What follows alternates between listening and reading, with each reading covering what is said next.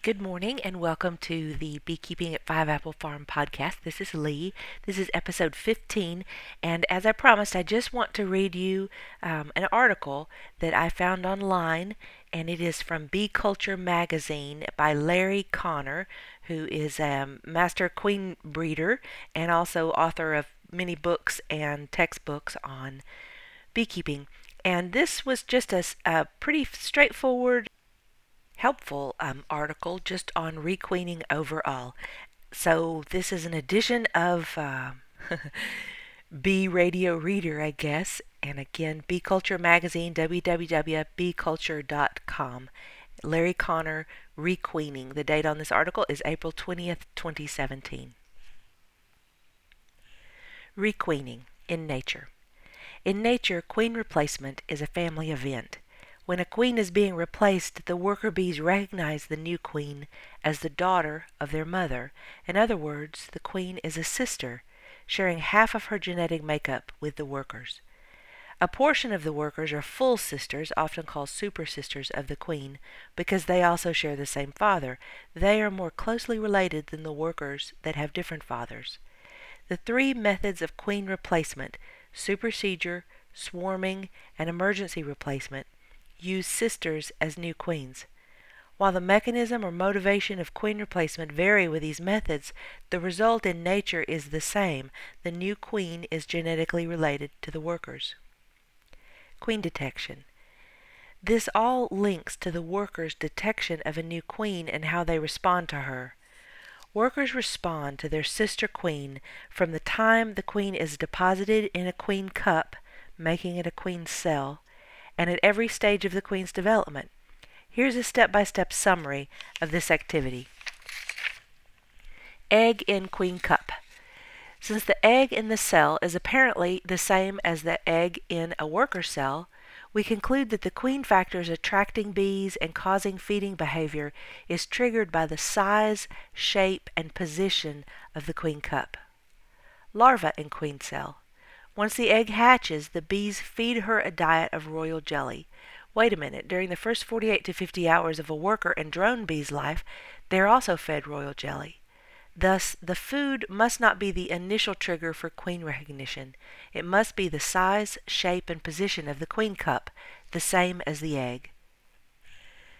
There is strong evidence that the queen larva receives more food during the first two days of feeding than the worker.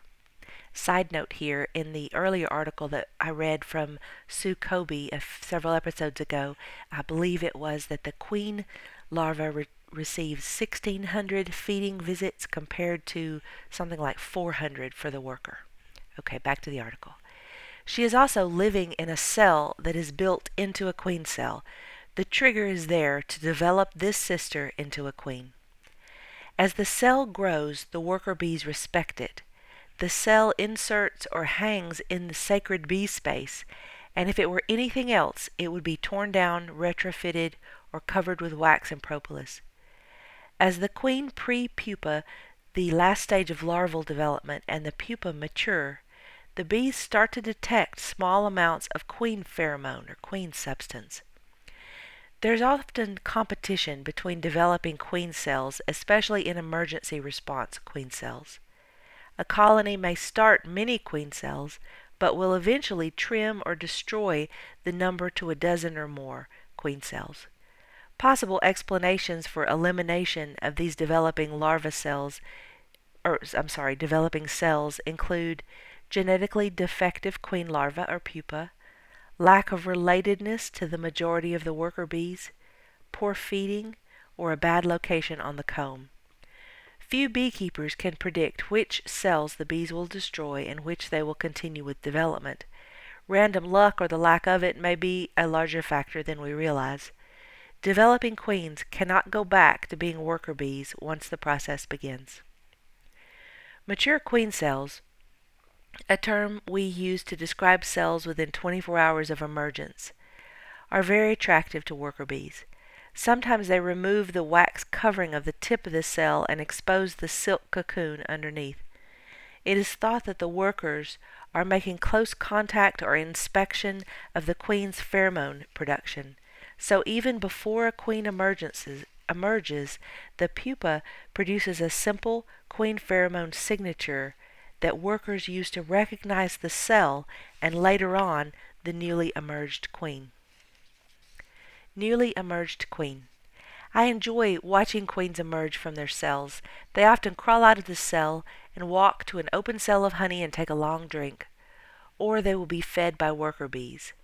They are clearly recognized as a queen, but as a, at a lower level than when she is a year old.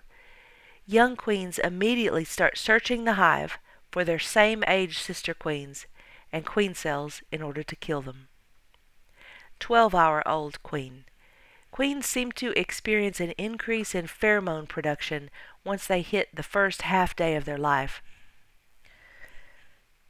From this point on, the queen must be handled as a queen and provided with a proper delay in introduction. We will discuss this below. Newly mated queen. After successful mating, queens produce egg-laying hormones that correlate with an increase in the production of new queen pheromones. These additional chemicals continue to be added as the queen ages. Year old queen. At the one year old mark, queens seem to be at their peak queen pheromone production level. This correlates with their period of maximum output as a queen, laying 1 to 2,000 eggs per day during the peak season. I just want a tiny side note here. This is why I think queens that that we make in the summertime for our own hives um, the, they peak they're peaking the next year at the at the best flow. So that's probably one good reason why these young queens raised in the summer do so well versus perhaps the queens raised in places away from where you are because they're going to be on an earlier timetable. Okay, sorry, that was a side note. I'm, I'm, I'm going to try to avoid that. okay, back to the article. Failing queens. Along with a reduction in an egg laying rate, Failing queens, regardless of age, appear to experience a reduction or change in their queen pheromone production. I suspect the two are related, as any time we see a colony with about half the brood of the surrounding colonies, we will often see or will see developing supersedure cells. What this means to the beekeeper. Unrelated stocks are harder to requeen, while genetically related stocks are easier to requeen. Unrelated bee stocks will experience a lower queen introduction rate, lower longevity of the queens, as seen in early supersedure and other problems.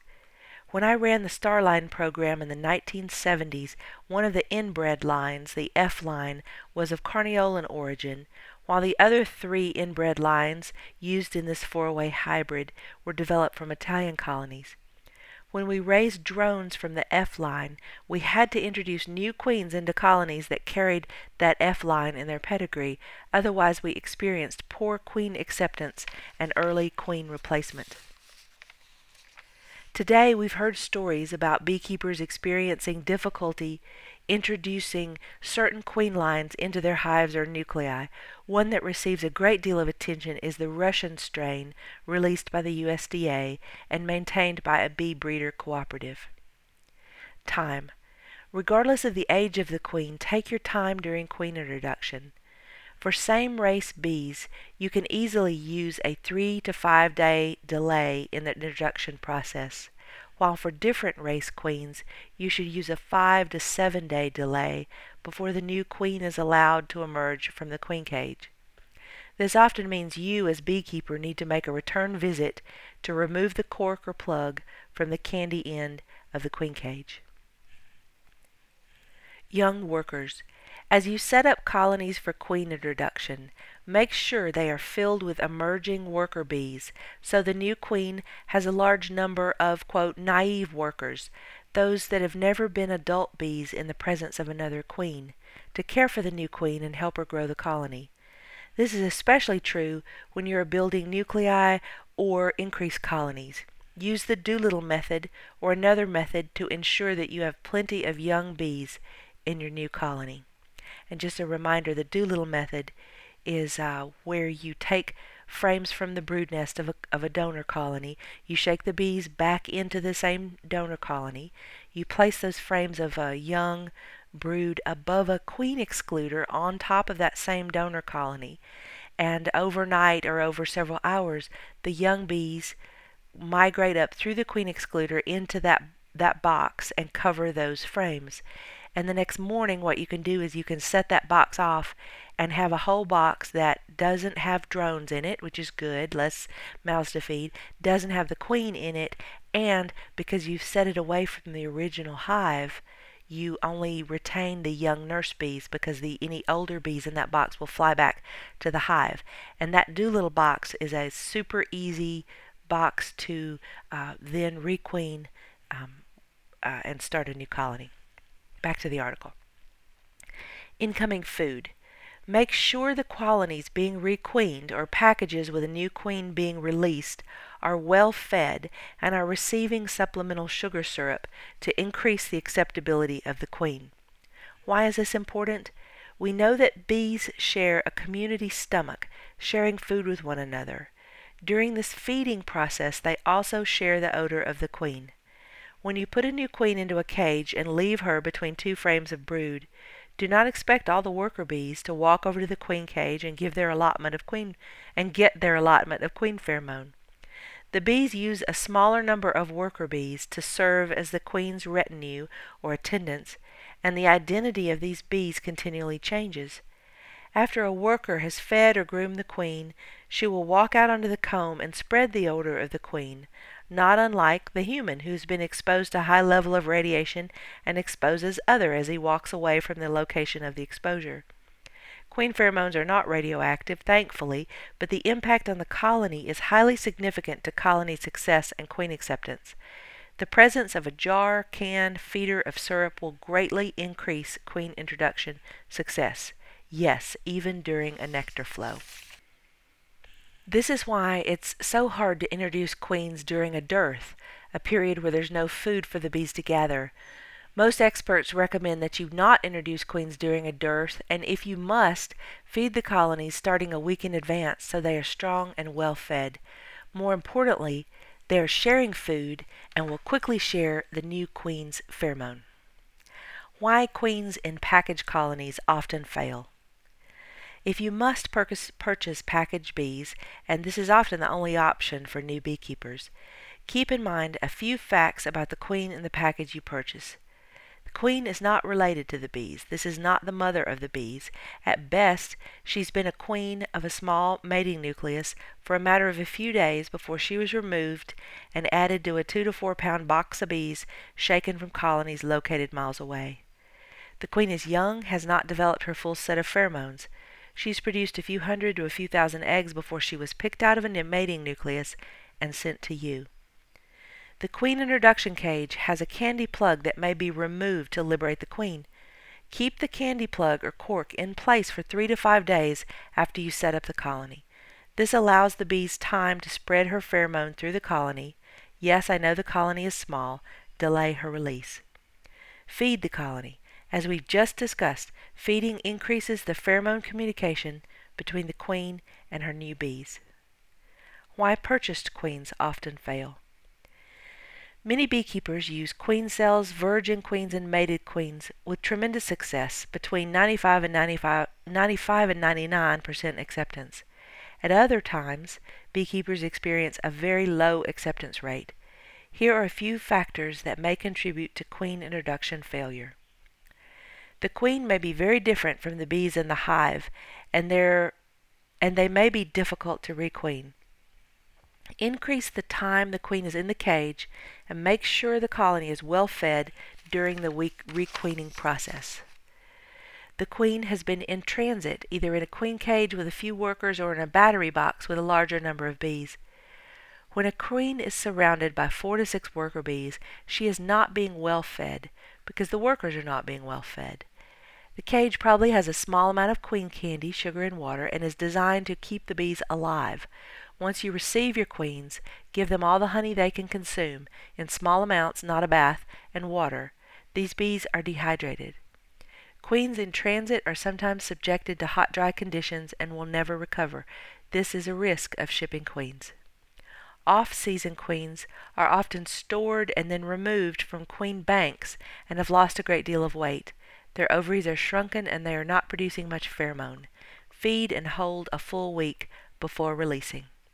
And at the end of the article, um, there's a recommendation to read more about queen handling and requeening in the following publications Flottum, The Backyard Beekeeper, 3rd edition, Connor, Queen Rearing Essentials, 2nd edition, and Connor Increase Essentials, 2nd edition, using the Doolittle concept and Chapter 9, Queen Care. Dr. Connor is the article of the is the author of the article I just read to you, and um, this article, which was from 2017, says he's still teaching queen rearing classes, and to check it out on www.wicwas.com. That's W-I-C-W-A-S.com. W-I-C-W-A-S.com. And there are a lot of articles, good articles, on that website. Uh, so I just, this is completing reading the article Requeening by Larry Connor from Bee Culture Magazine. This article, if you're interested, is available online, and the date on it was April 20th, 2017. So uh, I had read this earlier and when I went to find it again for today, I just searched for Larry Connor requeening, and then I threw in PDF, and it came it came right up. So thanks for this little bonus edition, kind of a radio reader edition of just uh, so that you can get a bee article without having to um, sit down and read one.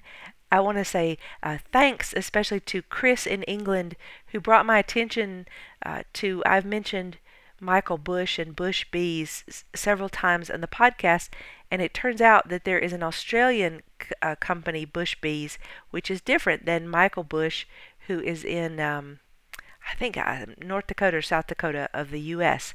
So I corrected that. Thank you, Chris, and put the link to the website that I was referring to in um, episode 13, and it's in the show notes.